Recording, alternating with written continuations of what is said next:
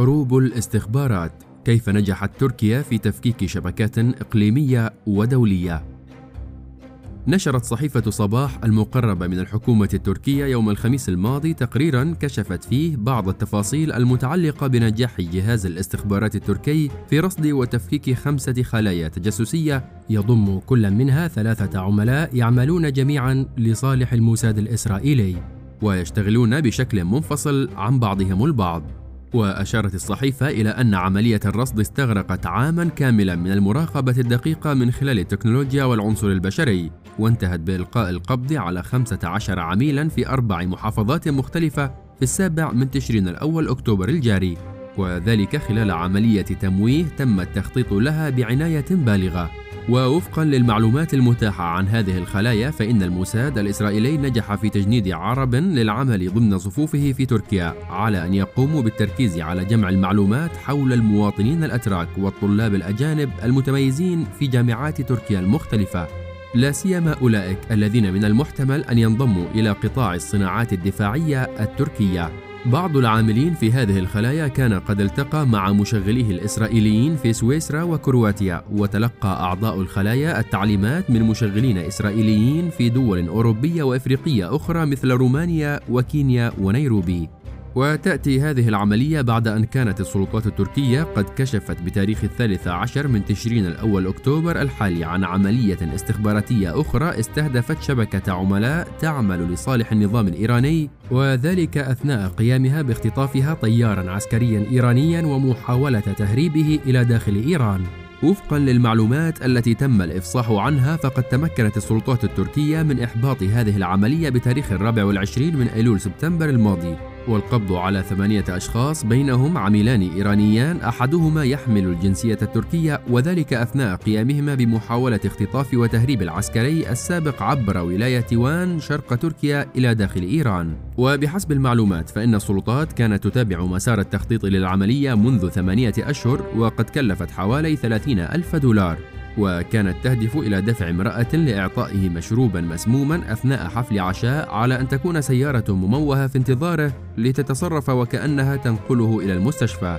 لكن عوضا عن ذلك يتم نقله إلى داخل إيران.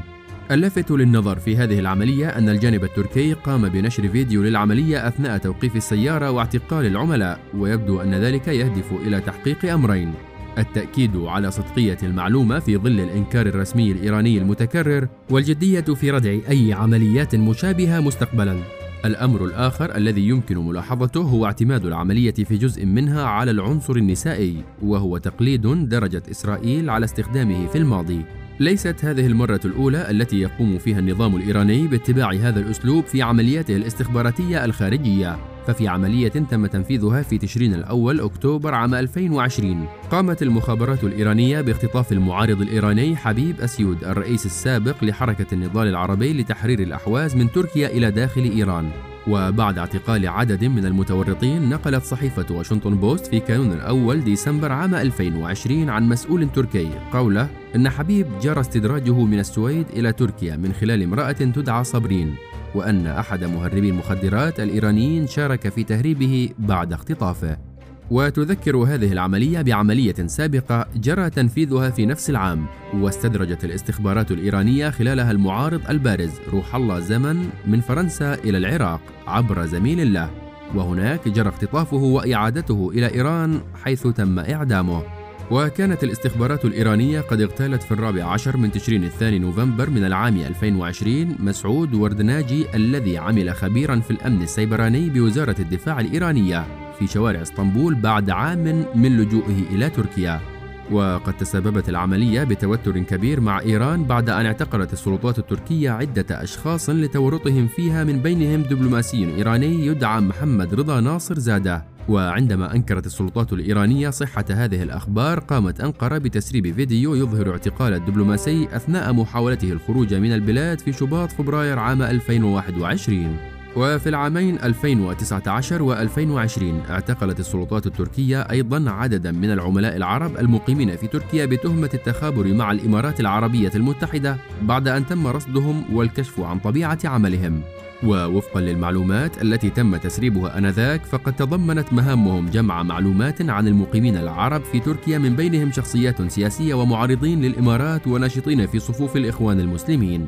وإلى جانب تفكيك خلايا تابعة لهذه الدول قامت أجهزة الاستخبارات التركية مؤخرا بتفكيك واعتقال أفراد شبكة روسية مؤلفة من روس وأوزبك في أنطاليا وإسطنبول. كانت تقوم بعمليات تجسس سياسية وعسكرية وتهدف إلى التحضير لاغتيال معارضين شيشانيين. وفي نهاية العام 2017 قامت أنقرة بتسليم جاسوسين روس إلى موسكو مقابل الموافقة على إطلاق سراح سياسيين من تتار شبه جزيرة القرم كانت روسيا تحتجزهما. وبسبب طبيعة البلاد المفتوحة واحتضانها أناسا من مختلف المشارب والتوجهات إلى جانب صعودها الإقليمي السريع على المسرح الإقليمي والدولي. تسعى العديد من أجهزة الاستخبارات الإقليمية والدولية إلى إنشاء موطئ قدم لها داخل تركيا. لكن الملاحظة أن معظم هذه الأجهزة تعمل على تجنيد خلايا تابعة لجنسيات أخرى حتى لا تثير الشبهات ولا تتحمل الخسائر أو التداعيات بشكل مباشر. ويمكن الاستدلال من خلال تسارع وتيرة كشف الخلايا الاستخباراتية التابعة لدول أخرى أن جهاز الاستخبارات التركية خصص المزيد من الموارد المالية والبشرية والتقنية بعد عملية اغتيال الصحفي السعودي جمال خاشقجي في قنصلية بلاده في إسطنبول. وذلك في تشرين الأول أكتوبر من العام 2018 والتي كانت تهدف إلى تقويض سمعة البلاد.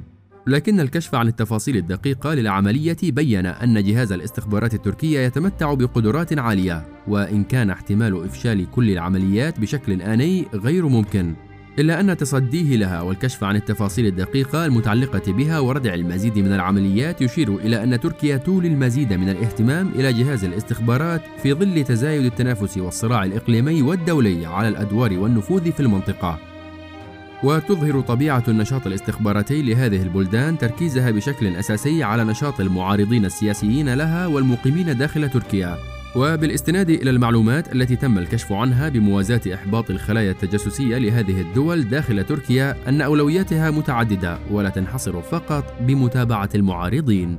بعض الدول كإسرائيل وروسيا يركز كذلك على العنصر البشري المرتبط بقطاع الصناعات الدفاعية في تركيا والذي يشهد قفزات سريعة ومتقدمة خلال السنوات القليلة الماضية. والبعض الآخر كالإمارات على سبيل المثال يركز على نشاط الأفراد المقربين أو التابعين لجماعة الإخوان المسلمين.